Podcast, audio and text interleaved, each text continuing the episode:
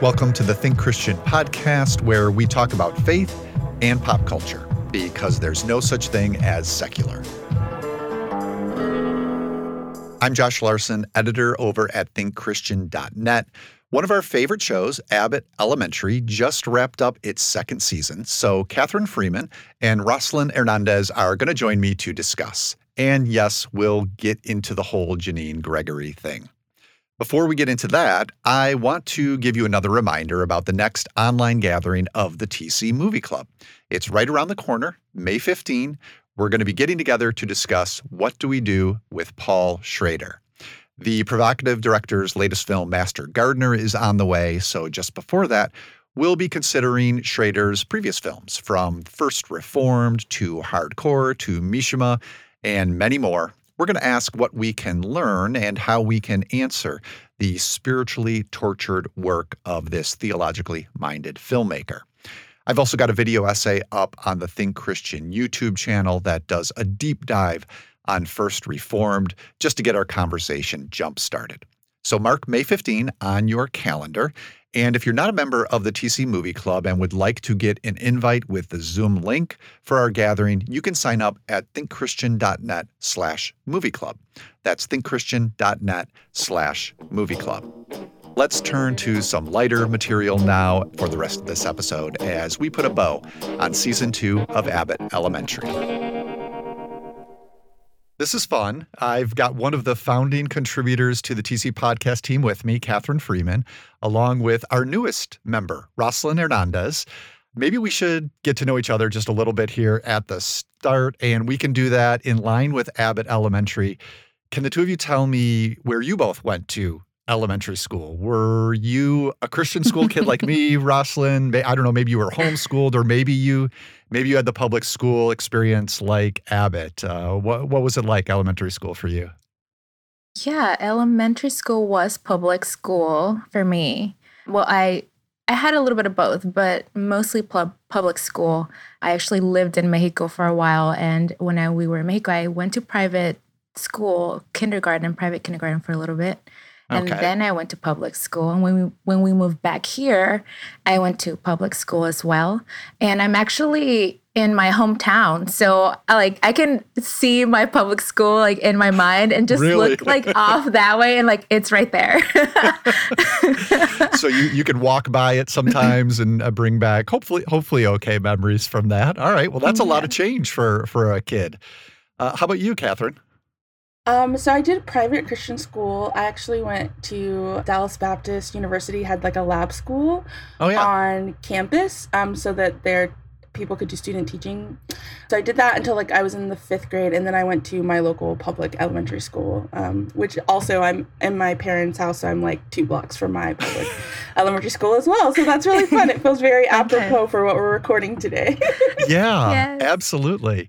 I'm a little further away from the school where I went to for elementary school, but when my daughters were that age, they went to the same school I did, the Christian school. So it was mm-hmm. a case of, you know, having in some cases actually one or two of the same teachers, sort of those committed lifers, yeah. which was kind of cool. So so yeah, a show like Abbott Elementary probably brings back a lot of those types of memories. We see familiar teachers in in some of these characters, I bet, and some in good ways, some in not so good ways, depending on the teacher. So we should we should get into the show. I do feel like for the end of season two, which which we're going to mostly talk about, we have to discuss at the top here the elephant in the room. We have to get it out of the way.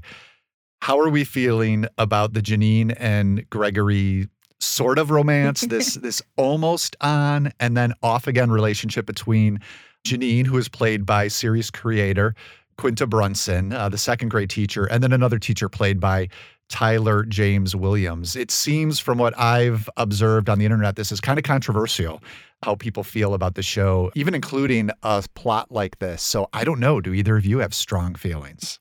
I actually don't have strong feelings either way. I mean, I guess I could see. I mean, part of it is like the will they or won't they. Like for me, mm. I, I generally don't like that.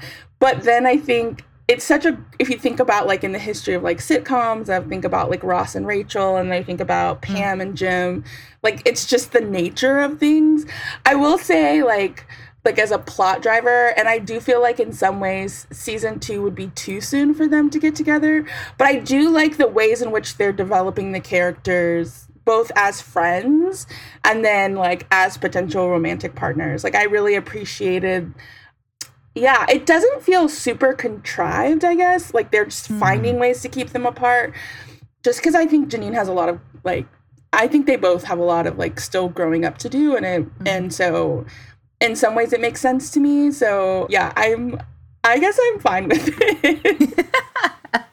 I like the tension. So I am also I'm not too like I don't have a strong opinion about it, but I do like the tension that it provides throughout and the way that it carries some things forward.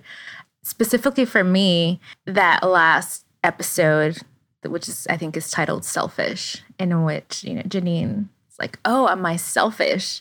But then she's like, no, yeah, I'm, I'm to give myself this time to be selfish.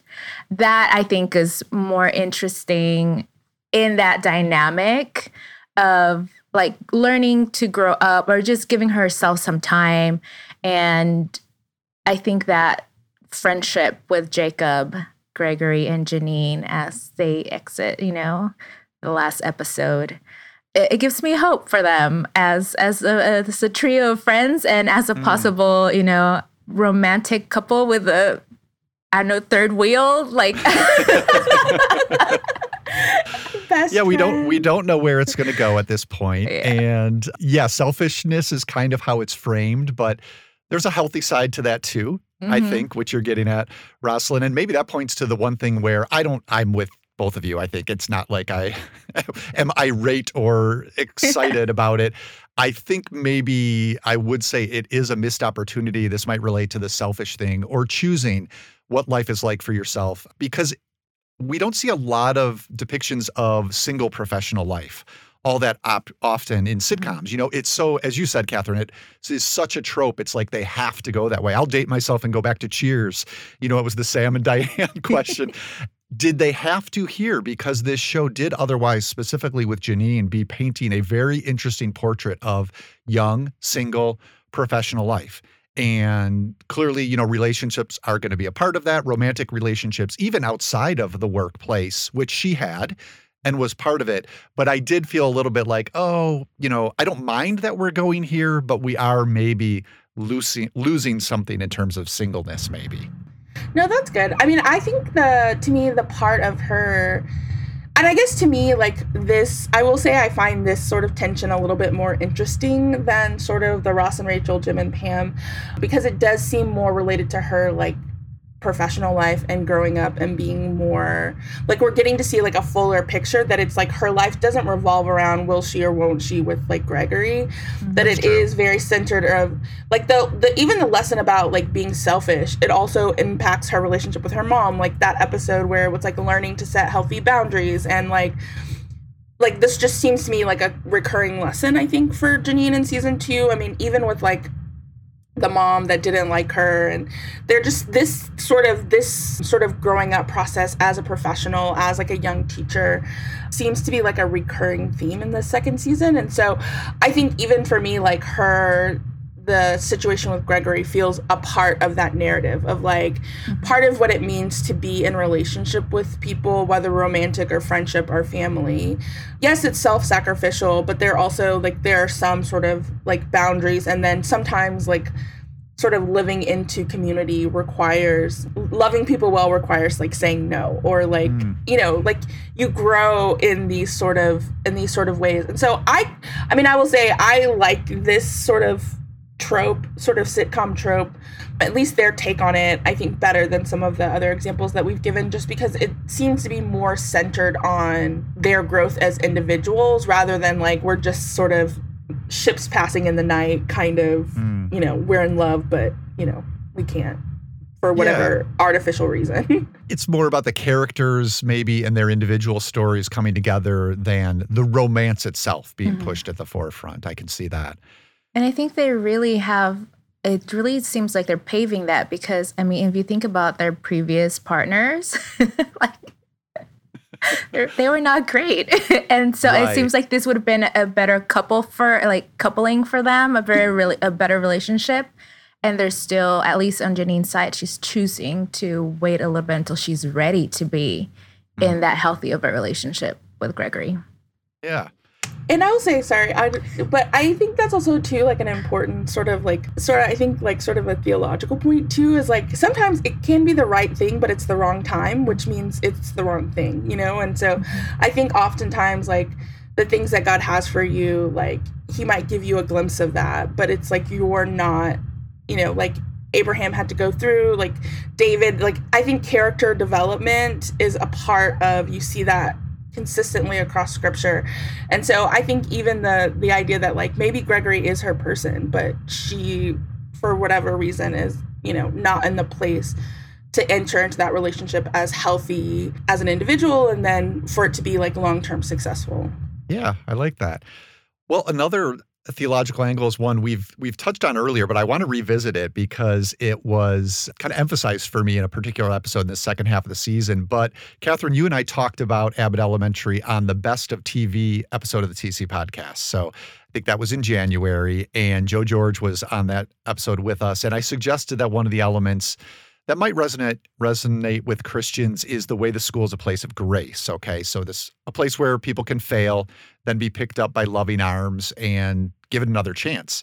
Well, we got a great episode called Fire in this last half that just jumped out at me how well it worked this way. And this is where Sheryl Lee Ralph's Barbara, probably still my favorite character, veteran teacher, no nonsense.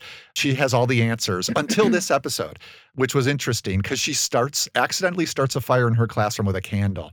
And her response to this, at first she denies it, right? And and then she goes off on the fire marshal who is coming in for a training session they have to have. She even calls out other teachers for their mistakes in that moment. And honestly, it gets kind of ugly and uncharacteristic of her. There won't be another one because there will be no more candles on this property. Does that apply to birthday candles? Well, that is unfair. This school is full of hazards. And birthdays. You have no idea the nonsense that teachers get away with here repeatedly. But the one time I light a candle for peace of mind without ever having a prior problem, you want to take it away from me. Well, that is unfair and ridiculous. But we do see through some grace and love and patience on the part of her colleagues that she opens up and says her husband had a health scare that had her all wound up, had her off her game. You know, not, she's still apologetic, but we start to understand her more about what was going on. And I did think that was just another example of Abbott creating a space for that understanding where, you know, things like mercy and forgiveness, that's where they can happen in a space like that. So I'd like to hear, you know, Roslyn, I, you weren't part of that conversation earlier. I'm just curious if this is a quality that's, you know, stood out to you about the show, characters failing, then being met by uncommon understanding, or maybe, I don't know, maybe there's a different defining element to Abbott Elementary, you know, you, you want to be sure to point out as well. No, yeah, there's definitely, for me, a, a, probably what the word that encompasses it is community and acceptance and and and that is grace and you know forgiveness and just uh, caring for each other and one another and providing space for what people are going through. And that's definitely something that i have seen from the characters in Abbott, whether it be, you know, people smiling at the camera and at each other whenever Barbara like confuses celebrities mm-hmm. or you know this thing with the fire or people just know you know that melissa is a little intense sometimes or jacob can be you know like a little awkward they all like they they've all learned to accept each other and grow together because sometimes they do get in in love they get confronted about something and and they just come through for each other in some of those in some of those times. So I think for me, something that really came to my mind was uh, Proverbs 27 17 as iron sharpens iron. And, mm. you know, and here there's like iron from all sides, you know, like the new charter schools trying to like take over. So there's a lot of sharpening that happens. And, in this in the season but definitely community uh, community and caring and having grace for one another within the those boundaries or those containers of we're in this together has been one of the themes that I have really enjoyed from from Abbott Elementary. I'm glad you mentioned the looks to the camera, which is another trope at this point of this mockumentary style, yes. right? Probably most famous from The Office. And mm-hmm. there's a distinction, though, I hadn't thought about before until you said this, Roslyn. I think they're very different looks. What Jim gives so often is one where it's like we're in on the joke at the expense of the character mm-hmm. who I'm looking at you for, right? When the when Jim looks into the camera. And as you were describing characters looking into the camera here, whether it's about Melissa or about Barbara making a mistake, I don't feel like when they look in the camera in Abbott Elementary, it's like you and I are laughing at this person. It's more the knowing you were talking about. It's like, oh, she's doing this again. And you know what? This is a place she can do that. We're not going to correct her. We're not going to make fun of her. But I am going to look at you and acknowledge that it's a funny thing about her character, but I'm not deriding her in any way. Uh, I I hadn't thought about that before, but I think that's a distinction between those two shows for sure. Mm-hmm. It's almost of like, hey, we know she does this, and you can't like, don't you dare judge her. Mm, like, like this is our thing, you know. protective. It's yeah, almost more a little bit too. Yeah. Huh. Yeah. Yeah, no, I think that's so true. And like the more this season, I think you see that more because I think in the first season, it's like Barbara is the person Janine goes to and she's like perfect and her hair's always perfect, her makeup's always perfect. She's like super professional in her dress. And so I think this season, I think the fire episode and then in the last episode when she has to use the CPAP machine, but she's like hiding because she doesn't want them to know yes. that she uses mm-hmm. it a place of grace and to Roslyn's point, a p- place of knowing. Like they know each other so well and the ways in which they live into community even the fact that it's very obvious to like melissa and barbara and jacob that like janine and gregory have something going on before like janine and gregory even like vocalize that. Yeah. and they're like oh my god of course of course it's so obvious we watch you guys all the time. You know and even like jacob teaching gregory how to make small talk and it's like that's an important part of knowing and of being a part of community. Like i think as someone who struggles with that as well like you just never know like what someone is going through and and small talk does provide a point of connection and it is how you enter into deep meaningful relationships with people. And so yeah i love that it's a place of grace but a place of like belonging and in in some ways just kind of like unconditional. Like we know and also to unconditional belonging but also to we want you to be better. So like we don't want you to stay where you are. Barbara we don't want you to continue to hide. Like we want to know that your husband is going through something. Or like gregory you want to be a principal. You can't not be able to make small talk so i'm going to show you how to do that. You know janine this is how you have a parent teacher conference or deal with a child. The episode where janine has the problem child and like goes through all of her sort of soft teaching things uh-huh. before janine and melissa are like no this is not i mean before Ava and um, Barbara like take over and like, no, this is not how this works.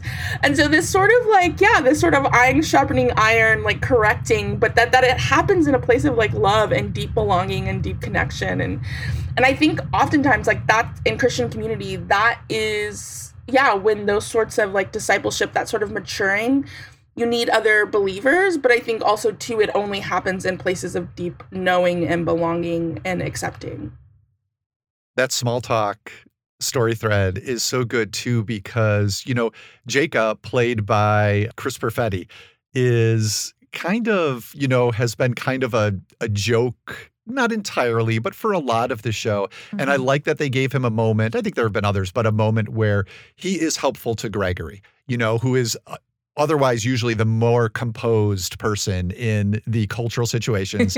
and here's where Jacob can offer just kind of a, a, an aspect of his personality that is helpful to someone like Gregory. So that that was a nice little touch. I think the show overall has done a really good job of balancing their characters where there are flaws balanced by positive qualities and it's you know it's just another way of providing well-rounded characters mm-hmm. and that's just one small example of it so is there anything else we should cover as we, you know, wrap up on on season 2? Anything you wanted to hit? I don't know. It sounds like the two of you as with me would be eager for season 3 even if this possible romance wasn't hanging over our heads. yeah. Uh, yeah anything no. else we wanted to touch on? No, I mean, I think, you know, I'm always going to have to like root for my girl Ava. Josh and I in the last podcast, he does not understand. But I just love her so much. One, yes. because I think Janelle James is hysterical. Like that character steals every scene that she's in. Mm-hmm. But I also think you see her like growing up and the ways in which like Janine was like down and she's like, you can come with me, but mm-hmm. like not too, but still in her very like Ava way of like not too close. like, and I just think it's just, I think that, yeah, like the importance of laughter. And I think also too that they come to like love and respect her in the ways in which she's helping them sort of fight off the attempt to like, make Abbott a charter school. And like the episode where they do the fundraiser and Ava is teaching like you know they're not ethical ways. You should not do these things. And Barbara is like very upset about it. But then it's kind of like she kind of gets on board with it. All right students Principal Coleman is going to take the lead today. She has a few new tactics that she thinks can help us. But please, do not forget everything that I taught you. Do forget everything she taught you. Toss it right out of the window. First lesson, act like you've already made a sale. Courtney, you're with me. How many bars did you say you wanted? What? I said, how many candy bars did you tell this adorable child that you would be purchasing? Fine. I'll take one. You got change?